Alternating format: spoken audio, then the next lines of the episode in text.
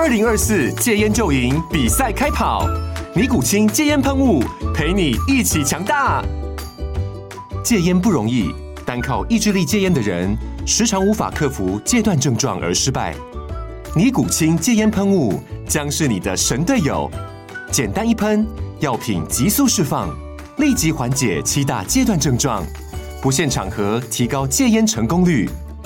除了尼古清神队友，你还可以寻求专业医疗人员协助，一起迈向戒烟成功之路。尼古清戒烟喷雾，用科学方法戒烟，请咨询全台各大药局及戒烟门诊。本广告由尼古清戒烟喷雾、卫部药书字第零二七八三五号提供。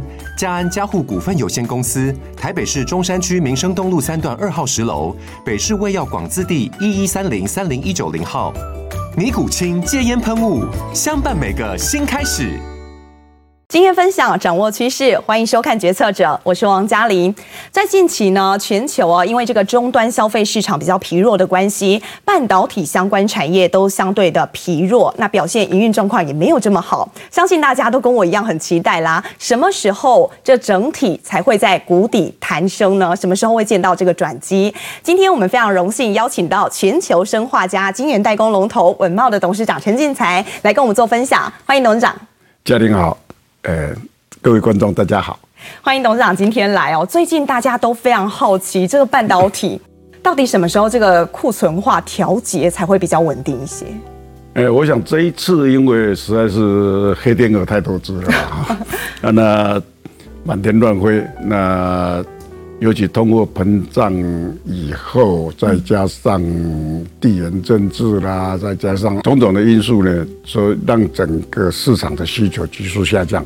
断崖式的下降，对，真的是断崖式。那所以那去年呢，大家都因为很怕存货不够嘛，也很怕不够嘛，所以大家都记得去年半导体拼命的抢，所以大家堆了很多的存货。嗯，那现在经过这样断崖式的这个需求减少之后呢，大家目前的比较。大的共识了哈，业界比较大的共识，大概本来预测说到年底，但是现在大家已经慢慢觉醒，到年底也也不行，不能这么乐观，这么这么乐观。那如果就我们的化合物半导体来讲的话，呃，我们我们一向比较保守一点啦，我们是认为到明年的第二季呢，应该就是就才会消化完。啊、哦，所以要到明年 Q two 去了。Q two，那当然你在 Q two 的时候一定会看到一些急单啦。其实很简单的一个判断就是说，如果开始有，呃，一些小急单的过来的话，嗯，那就表示库存大概也调整的差不多，差不多了，有一些临时需要的，它就有临时需要的这样的。哦，其实前阵子我看您上了一些论坛，您有提到说，大概从二零一八年开始，这全球。整个情况都变得很不一样，黑天鹅一只接一只。对对。现在您觉得各产业界如果以半导体来说，碰到最棘手的黑天鹅会是什么？其实现在是比比较严重的是，OK，第一个是美国的升息嘛，通货膨胀。那第二个就是乌俄战争嘛。那第三个就是台海的地地缘政治嘛。嗯。那这这三件事情恐怕对大家的影响比较大。嗯哼，几乎大的国家都会想到一件事情，就是说，哦，经过这几年之后呢，大家觉得说，哎，那半导体原来是国家的安全这个策略物质。对，这已经是政治的问题了。是，大家都想说，在自己的国家里面能够有一个生产基地。嗯，那那这样的。一个结果，当然这没有那么快了。对，但是当大家有这个想法的时候，无形中这个就会产生很大的影响。那也就是，呃，对台湾比较不好的是说，哎，大家突然间发现台湾太厉害了。啊，这个地位好像跟过往我们在全球的地位定位又不太一样，又都不太一样。所以大家突然间发现说，啊，那台湾这么厉害，那又有台海地缘政治的关系，嗯，所以大家都会。很理所当然的会想到风险的分散问题。大家都在讲说，哎，可能明年 Q two、Q one 大概整个景气就会落地，那可能就会再像过去一样表现的还不错，甚至有人谈到说半导体还有十年荣景。但是在有这一些黑天鹅的情况之下，我们还可以乐观吗？我是可以啦，我是认为可以啦，因为毕竟人类是脱离脱离不了生活嘛。嗯、那科技的发展，这个一定是不断的在进步。比如说，我们现在已经五 G 时代，那将来又后五 G 的时代，六 G、七 G 这样一直发展下去的话。那你想，它的新的应用就不断产生，嗯，所以在这种科技带给人类生活上的方便这样的进步，绝对不会停止，嗯，人不可能说什么回去到石器时代，所以呢一定是往前在进步，不管你这个环境再恶劣，即便发生了战争，这一些都是有需要，都是有需要，战争还也有变成有战争的需要啊，对。对不对？这是半导体，它离不开半导体的。嗯，啊，离不开半导半导体的，所以半导体会变成我们生活很重要的一部分。嗯哼，越是你有不可取代性，不可取代性，你有被利用的价值，你就可以永远保有那个地位。完全正确。嗯哼，那你人类追求更进步的生活、更舒适的生活、更有效率的生活，这个是呃不会变的。嗯哼，那。需求也会更大，因为需求更大，原因是因为它的应用会越来越更多的层面发发发展。嗯哼。像您刚刚有提到哦，就是现在说实在的，这一年大家对于半导体的认识又更不一样。我相信观众朋友在看一些报章杂志或是媒体，都注意到说，哎，现在谈到这个半导体，不再是以前大家所了解，比如说第一代半导体、台积电、矽晶圆，现在大家谈更多的是第三类半导体。我们是不是请专家来帮我们分析一下，这之间的差别在哪里？怎么样来做界定？用代 generation 来分哦。哎，我我们业界是不会这样讲，嗯，我们会讲说第一类的半导体，第二类的半导体，第三类的半导体，对，它只是它因为元素不一样，嗯，那用途也不一样，它们之间并没有百分之百取代的关系，嗯，所以我我们不能称为代了啊，就因为它本来就存在啊，对，啊，那第一类的半导体，我我们。在讲的是讲在细半导体方面，嗯、那细半导体的特特色呢，它是主要是应用在计算或是记忆。嗯，那像台积电做的啦，这个或是英特尔做的啦，这个就是在计算。嗯，好，那像美光啦这些做的呢，就是在做记忆。记忆类的。好，那这个大概是细半导体半导体最主要的功能。嗯、那大家讲的说，第二类半导体就是我们做的生化家啊，化合物半导体。那这化合物半导体主要是是在做传输用的。嗯，啊，就是这些资料这个运算完之后，它必须传输出去嘛。对。啊，不能说储存在自己的家里啊，我就是要应用嘛。嗯。所以。对，会会传输，那这个传输就是靠化合物半导体，嗯哼，那就是我们讲的第二类半导体，也就是大家俗称的第三、第二代半导体。OK，那第三类半导体就是说，那它就是比较宽宽能系的半导体，它的特色是什么？它可以承受比较高的电压啊。哦、好，最高可以承受到多少？现在最高到一千五百瓦特都没关系啊。嗯、所以这个。就会被应用在两大部分，嗯，啊，一个就我们文茂在做的是射频 RF 方面。那它就可以用在基地台啦，用在人造卫星啦，嗯、这些啊，镭镭镭镭射啦，什么这些、嗯、就可以传射的比较远，因为它功率大嘛，OK，炮耳它承受的电压大，所以它炮耳就大，嗯哼，那第二个就可以用在电力管理的方面，嗯哼，啊，那它可以让。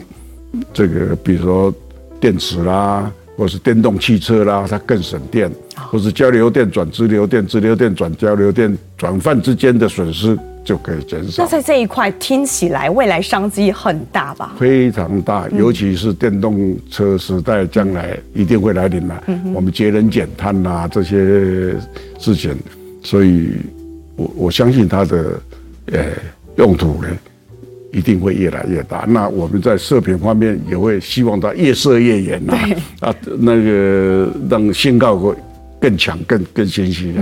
对，既然你提到了电动车，我就想跟你聊聊。其实电动车台湾也谈了好多年了，尤其像之前还说二零二零年就是电动车元年，结果一个不小心啊，疫情爆发了。对，所以整个好像都有一点延宕。嗯，您觉得说到底什么时候这个商机才会比较能见度高一点？我想电动车的发展一定会非常迅速。嗯，因为大家现在谈节能减碳的部分。那台湾其实有相当好的程度可以发展电车、电动车，因为台湾的 ICT 本来就很强，组装也很强。嗯，但是台湾现在唯一比较，嗯，我们比较落后的部分呢，因为电动车不用引擎啦，对，那用马达，这个台湾都很强。嗯，但是电动车有一个很重要，电池。啊，对对，如果这一块让台湾再补齐的话，我认为台湾在电动车是会。一定会会非常厉害，非常厉害。您认为大爆发期会落在哪一年？应该五年、十年之后就一定会就会发展。如果这个还配合的这整个节能减碳的这个发展。嗯哼。不过我们回到这个第三类半导体哦。我们想发展没错，但全世界也都想发展，尤其像中国，他们很想在第三类半导体就来超车，甚至现在我看到他们整个聚落都已经形成了，一路从河北啊，甚至江苏很多，没错，然后一路到广东，对，他们也这么做，在这段期间近几年抢走了很多我们台湾人才，嗯，那我们在一些商业上面如何做保密？这个蛮难的哈，但是我我是觉觉得早期。当然，大陆从台湾引进了不少人才啦。嗯，那半导体有一个特色是，嗯，它是真的是比较进入的门槛比较高。对，所以大陆在第第一类、第二类半导体上面也投资了很大的功夫去做，但是，哎，没有。没有达到他们想要的预期结果，但是第三代半导体是相当不一样。我们发现第三代半导体的这方面呢，那他们从长晶到长 AP，嗯，那到做成 chip，那都有相当的进步哈。嗯哼，那尤其在做 power 这方面呢，嗯他们是相当的。进步，嗯哼，嗯所以您觉得这一块真的有可能被他们弯道超车？嗯，当然现在最厉害的还是美国啦，嗯，好，最厉害的还是美国啦。那就技术上来讲，大陆当然跟台湾比的话，我是觉得甚至在基本材料方面，他们还比我们进步一点，还是相当不错。但是在制造。chip 的这一段呢，嗯、台湾是没有输给他。嗯哼，毕竟我们现在占比哦，还是龙头遥遥领先。对对，对。而且他们要来迎上来，可能还需要一段时间，需要几年的时间哦。但是他们有一个好处，自己内需市场大。啊、哦。他们光是供他们国内的就已经非常不得了了。那我们台湾做的是都要靠外销。全世界。我我对对对，你讲的比较精准。我全世界。但是我们看到，其实稳懋，我们现在还持续在资本支出。哎，在二零二零年的时候，您就砸了八百五十亿啊，投资南科。对对，为什么那个时候您就觉得要来超前部署？因为这八百五十亿，我必须解释一下，不是一次就砸八百五十亿，而是我们会分成四期。那我们现在第一期已经进入到厂房已经盖起来了，嗯、那接着大概今年的年底或明年的年初，嗯、我们就设备就会慢慢进去。最主要就是刚刚我也讲了，就是我们那个未来的需求，嗯，我们我们的看法是会很大，因为新的应用不断出来，对，尤其是 AIoT 之后，嗯、你看生活上有太多的使用了。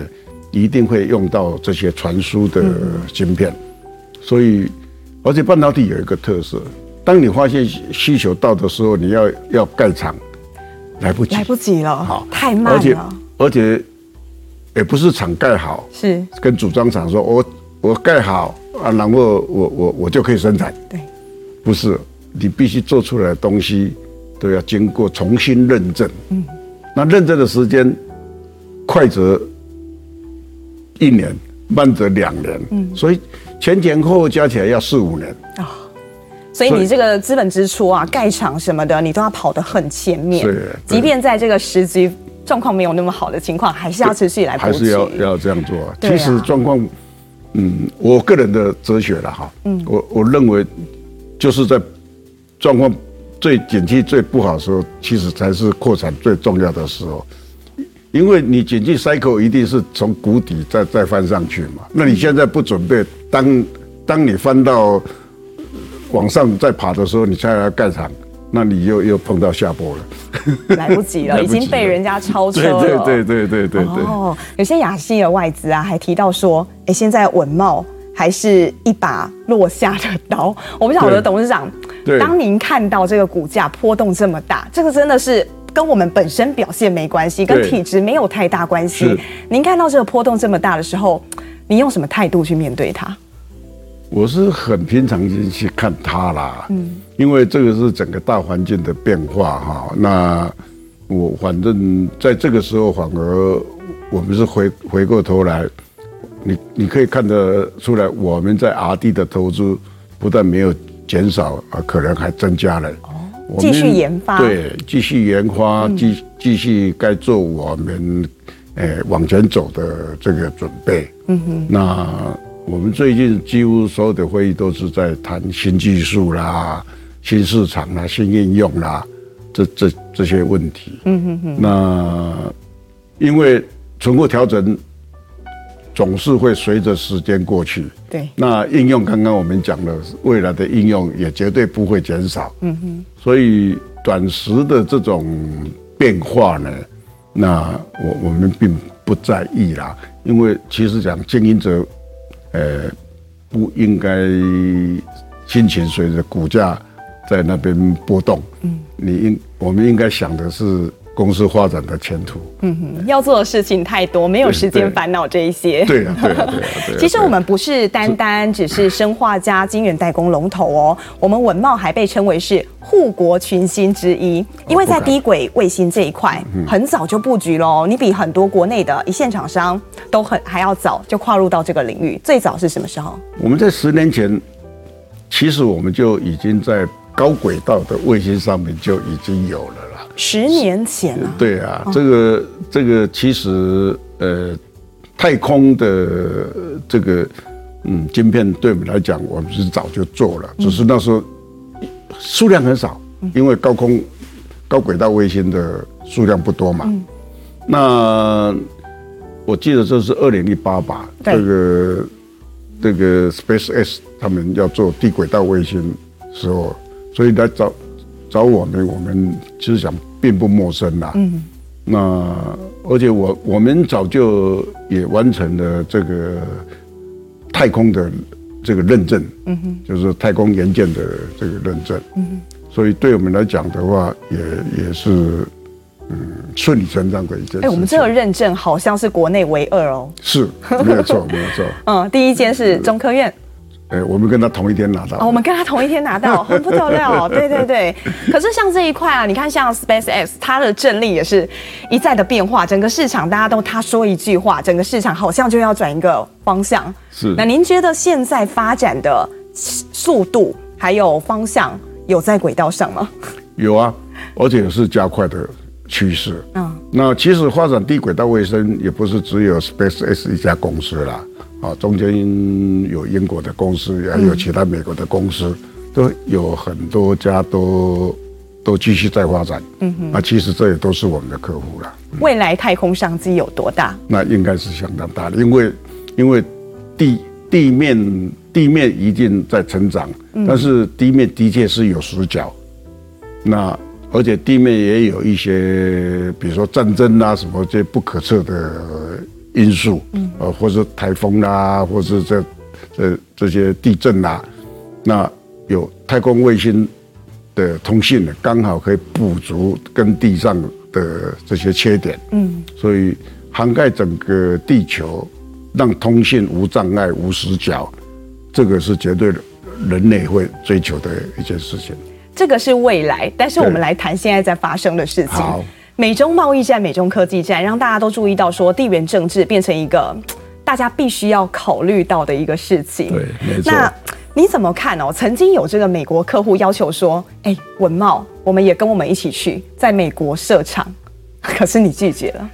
有了，这是一个蛮严肃的问题了哈。那地缘政治的风险的确存在，那客户会想分散风险，也的确有这个需要。但是毕竟半导体这种移动不是一般的产业组装产业那么快，嗯，啊，比如说它可以从大陆移到越南啊，移到东南亚，那。半导体要移动实在是没有那么简单。的确是，我们看到台积电，对，他们都大工程，大这非常大的工程。嗯、那嗯，曾经有想过吗？有，我们像今天开会，我们都还在讨论这个问题，因为客户的事事的事情，也就是我们的事情，我们必须很认真的去思考。嗯、那这方面我们一直也在跟我们的客客户在检讨这个。那。我们在检讨里面发现一个最重要的因素，还是成本的因素。风险是一个考虑，嗯，但是相对的也有成本的考量。相差多少？相差将近一倍啊！哦、那那那这个谁来负担呢？嗯，这这是很现实的一些。对，这是现实面，这会影响到整体的营运还有营收表现。对对，对，所以这个东西就必须跟客户我们之间大家有一要。讨论出一个共同的共识，嗯哼哼，必须有一个 understanding，这事情才能做。所以目前您还是比较保守看待这件事情的。对对对对。那但是现在哦，美中这个贸易战已经衍生到科技战去了。对。您怎么看现在的这个情况？对台湾来说，这会是一个机会还是？短时间内对台湾的影响其实真的是不大了。嗯。那因。因为需求就是在那那那那边嘛哈，那美中贸易战到科技战，它会限制的是它一些高阶的吧，低阶它也没限制。嗯，那最近呃大陆也也也有也有很多应用，它就 downgrade 嘛，嗯，那我就当当 downgrade 嘛，但都还是能用，啊，只是它 performance 没那么好。对，那我我我想美国在。禁止的是，就是它一些高阶，那其实呃就是在军用啦、国防啦、太空啦这方面，他们比较 care 嘛。嗯哼。那对我们半导体来讲，其实商用的网络市场是比较大。如果这方面没有受到太大的影响的话，我我相信也也也不会对台湾有什么大的影响。嗯哼哼。那比如比如讲。他把华为禁掉了，那那些基地台的建设或是电信设备的这个，那跑到哪里去？你跑到 Ericsson 啊，跑到 Nokia 啦去嘛，啊，一样嘛。需求还是一样在的嘛，只是说换谁。换人做，所以这个对台湾也也没有不好，反而台湾自己本身的问题还比较严重。台湾的问题，你说到台湾问题，但是你刚刚也讲啊，你持持续的，人家请你到美国去，你坚持留在台湾，当然还有考量到成本等等。对对对，这是总体成本的问题。对，但是台湾本身还是留在台湾最大问题是什么？我我我想我在很多场合我一直在讲，留在台湾的问题，除了大家很很早以前谈的水电啊这些问题以外，缺水缺电，那这个都还可以解决，但是。唯一我认为最严重就是人的问题。你看，你刚刚也讲，美国一禁止人才，对对大陆影响就很大，对对不对？人才就本身就是一个很重要的的前进的一个元素嘛。嗯哼。那台湾是可以发展成今天这样，就是靠的也是人才。对。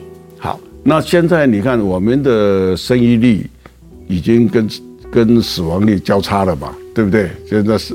这生不如死，已经黄金。现在就是生不如死，生的比较少吧。非常无奈的一个现况。啊，对啊，那那那如果台湾继续又要在半导体啦，或是这些高 high tech 的部分要成长的话，嗯、那你人才从哪里来？所以我一直在呼吁说，这个比如说外劳，嗯，你应该在做相当程度的开放。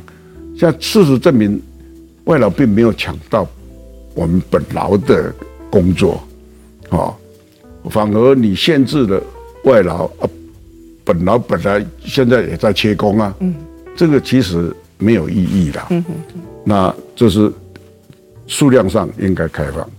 第二个呢，居住的年限呢，也应该让它拉长，甚至他几年之后呢，你可以让他有居留证，嗯哼，因为我我们以前都。限制啊，你几年啊，再延一次三年，但你你六年或是八年，你就必须离开台湾。嗯，其实这些都是变成成熟技术工技术工哎。哦，那你你不要韩国最最喜欢，他们反而说欢迎。对，那个台湾训练好的，我我我我来接受，哦、对不对？所以第一你要开放额度，第二你要把他拘留的时间延长。甚至让他可以在台湾定居，因为既然我们自己生不出来嘛，嗯、那你你只能靠靠外面来补来补齐。那第二个呢，也不仅仅只有外劳，因为那个是蓝领阶级的，嗯、你还白领阶级的也必须要开放，因为你高阶的人才，你你要国际竞争，这个你你总总也要有一些高阶的人才的加入，这样这样才会。进步嘛？但是我们吸引得了这些人才吗？我们人才都在拼命外流了。您觉得应该怎么做才有办法？这是就是政府对移民政策，我们必须要开放啊。哦，哎，我们是很保守的地方啦。嗯哼。那如果移民政策可以适适度的开放，我相信对台湾的高科技产业，嗯哼，是。会有有好的影响。不过我们刚刚听到哦，陈董来谈了这么多，尤其是在他专业领域上面，大家一定觉得哎非常专业。可是呢，其实您过去是在传产业，在南桥。嗯，是没错，我在那里应该是受到陈会长的照顾，呃，也接受了很完整的训练。嗯啊，那我从财务部门一路这样到营业部门，然后到管理部门。然后最后到总经理、总裁这样，那所以是比较全方位的这个经营的管理者的一个训练。嗯哼。那到文茂这是一个意外嘛？哈，这是一个 意外，应该是一个意外。怎么说？因为那时候在两千年左右的时候，大家认为二 G 要转三 G，嗯，这个商机会很大。就现在我们在看以后的应用，五 G、六 G 一样一样的，对，所以。很多人都投入在这个领域，嗯，那美国有一些学者专家呢，就想也看到这个机会就回来，但是很不幸的，这个就那时候也发生这个网络泡沫嘛。啊，那二 G 转三 G 又没有那么顺利，这拖了太这一代拖了太久，拖了十年，拖了十年啊。对，所以呢，从两千年到两千零六年，全世界做化合物半导体的，包括美国的 IDM 公司，全部大家都亏钱，因为那时候大家都扩产。嗯，那这一拖又拖拖了十年。嗯哼，所以所以我冒就。可以讲说生不逢时啦，你刚好是选了一个最不好的时机。一九九九年，一九九九年就把它设立。他说碰到那样的环境，所以就遇到困难。嗯，那遇到困难，我就被这一群好朋友呢推入火坑了。但是你看，像相关的这些啊，工科的这些领域专业知识，您刚刚也讲啦，半导体其实它的进入门槛是高的。是。当时候您去的时候，又碰到这样大环境这么差的一个情况。你怎么去面对？所以，所以进去以后当然很很好。我们里面博士很多，那我只能从头学习嘛。专业知识那就是靠他们教我。嗯，那我本身跟他们是真的是有很好的互补关系。那我们就说思思索，我们下下下下再往下一步走，生存之道到底怎么样？嗯嗯。所以我们也做了分工。后来我做了几个决定嘛。那第一个，我们先，呃，缩小范围，专心把研发做好。还是回到 R&D？对，因为我那时候发现说，哎，我们技术上跟全世界来比的话，还是有一点点差距。嗯，所以我们必须赶进度。嗯哼，把我们的技术呢，这个追上，啊，这是第一件事情。而且这个技术呢，我们是绝对要自主研发，嗯，不靠外来的这个引进。嗯，啊，啊，这个很大胆了哈。对。那第三呢，就是这个凡是化合物半导体可以做的是的技术，我都我都要研发，而不是指研发当中的某一个 item。嗯，啊，你要很广。对对对，所以当这个决策下的时候，是大家觉得是很，呃，因为很危险啊。第一，你要一下子要做那么多事，而且这些都是花钱的。对。所以第二就是不断资本支出投入，你不晓得未来如何。对，嗯。然后，所以我第二个问题产生了，那钱从哪里来？那我说钱是我的事情，那我就要帮他们解决。这是你的专业了。啊，对对对，当然我运气也很好，啊，碰到我的好朋友叶国义先生，就大力支持。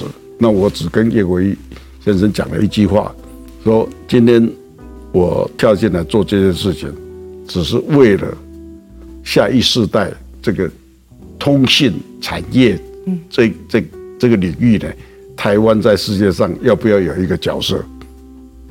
他很有使命感，他说好，OK，那这样就二话不说了，他就支持我这个想法。嗯哼，那我们也很很幸运，我们同仁很努力，所以我们在二零零六年的时候，呃，我们的技术就赶上了世界的水准。嗯哼，啊，在那个时候有一个因缘非常好的巧合，就是，呃，Avago，就是现在的 Broadcom。对，那 Broadcom 那时候也看到。三三 G 的这个时代，哎，真的到了，嗯，所以他们是 Fabulous，他们就是想就直接从三 G 切进去，所以他们就来找我们合作。哦，他来敲门了。对，嗯，如果我们的技术没有 ready 的话，我们就会 lose 掉这这个 opportunity。嗯，但是还好，两两千零三年的时候，我们我下了这个决定，同仁的努力。那时候刚好哦，衔接上了，衔接上，所以在跟阿瓦格的合作之下呢，我们在 Apple 的第一支三 G 手机我们就进去了，所以我们很幸运，对，第一个大单就进到全世界。最棒的 Tier One 的客户那里，有没有觉得最近的时机有点既视感？好像 似曾相识，似曾相识。必须在这个谷底的时候好好做研发，为了下一步来做准备。等到整个谷底翻身的时候，是没错。不过除了您在传产之外，您刚刚也提到了啊，一位叶国先生是您的贵人，其实还有第二位贵人。